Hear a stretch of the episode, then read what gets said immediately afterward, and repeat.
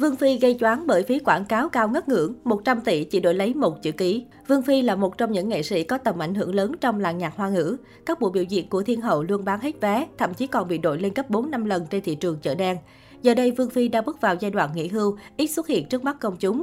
Nhưng dù thế nào đi chăng nữa thì địa vị chị cả trong giới âm nhạc của cô vẫn rất ổn định, giá trị thương mại cũng rất cao. Mới đây, một thương hiệu quần áo đã thông báo tiếp tục gia hạn hợp đồng quảng cáo với nữ ca sĩ.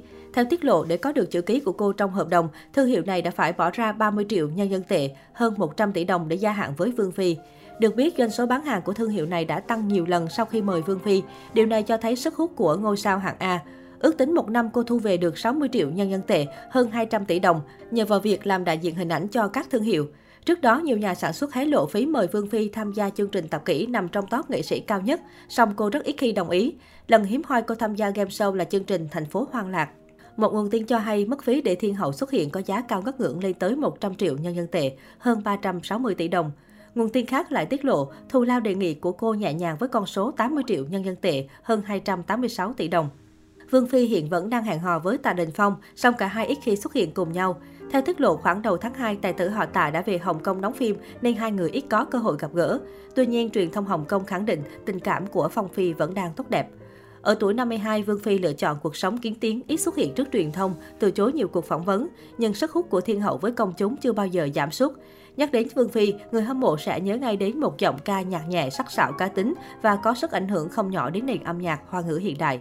Đặc biệt ca khúc Người con gái dễ tổn thương, ca khúc đã có phiên bản tiếng Việt với tên gọi Người tình mùa đông, đã trở thành bản tình ca được yêu thích nhất những năm 90 tại châu Á. Không chỉ thành công với sự nghiệp ca hát, Vương Phi còn tham gia đóng phim và ngày càng trở nên nổi tiếng nhờ các vai diễn trong Trùng Khánh, Xâm Lâm, Thiên Hạ Vô Song, Nguyên Chấn Hiệp, Hồ Sơ Luật. Những thành công trong sự nghiệp giúp Vương Phi trở thành một trong những phụ nữ giàu có quyền lực và có tầm ảnh hưởng nhất trong làng giải trí xứ Hương Cảng những năm 90 và 2000. Tờ Q Daily từng bình luận, Vương Phi đáp ứng mọi tiêu chí của người phụ nữ trong mơ. Đó là cá tính mạnh mẽ, phóng khoáng, văn chương, thành đạt và giàu có. Cô chính là mô hình thu nhỏ của cuộc sống lý tưởng trong xã hội ngày nay. Nhiều năm qua, dẫu đã rời xa hào quang của làng giải trí, Vương Phi vẫn kiếm bộ tiền từ bản quyền nhạc số, các hợp đồng quảng cáo và những tour diễn hiếm hoi nhưng vẫn có sức hút mạnh mẽ với công chúng. Bên cạnh đó, cuộc sống cá nhân như một bộ phim tâm lý tình cảm thú vị và bất ngờ của Thiên Hậu cũng góp phần kích thích sự tò mò của công chúng với Vương Phi. Diva 52 tuổi trải qua hai đời chồng và một cuộc tình tan hợp, tiêu tốn nhiều giấy mực của truyền thông với phi công trẻ Tạ Đình Phong. Cuộc hôn nhân đầu tiên của Vương Phi là với rocker Đậu Duy và cặp đôi có một cô con gái chung đặt tên là Đậu Tĩnh Đồng. Cuộc hôn nhân thứ hai của cô là với nam diễn viên Lý Á Bằng và kết quả là cô con gái Lý Yên. Từ năm 2014, sau khi ly hôn Lý Á Bằng, Vương Phi tái hợp với người yêu cũ Tạ Đình Phong. Hai nghệ sĩ lựa chọn cuộc sống đơn giản và nói thật ít. Trái với xuất thân từ một gia đình gia giáo, luôn được ép buộc vào những khuôn khổ, Vương Phi lại sở hữu tâm hồn phóng khoáng và nổi loạn.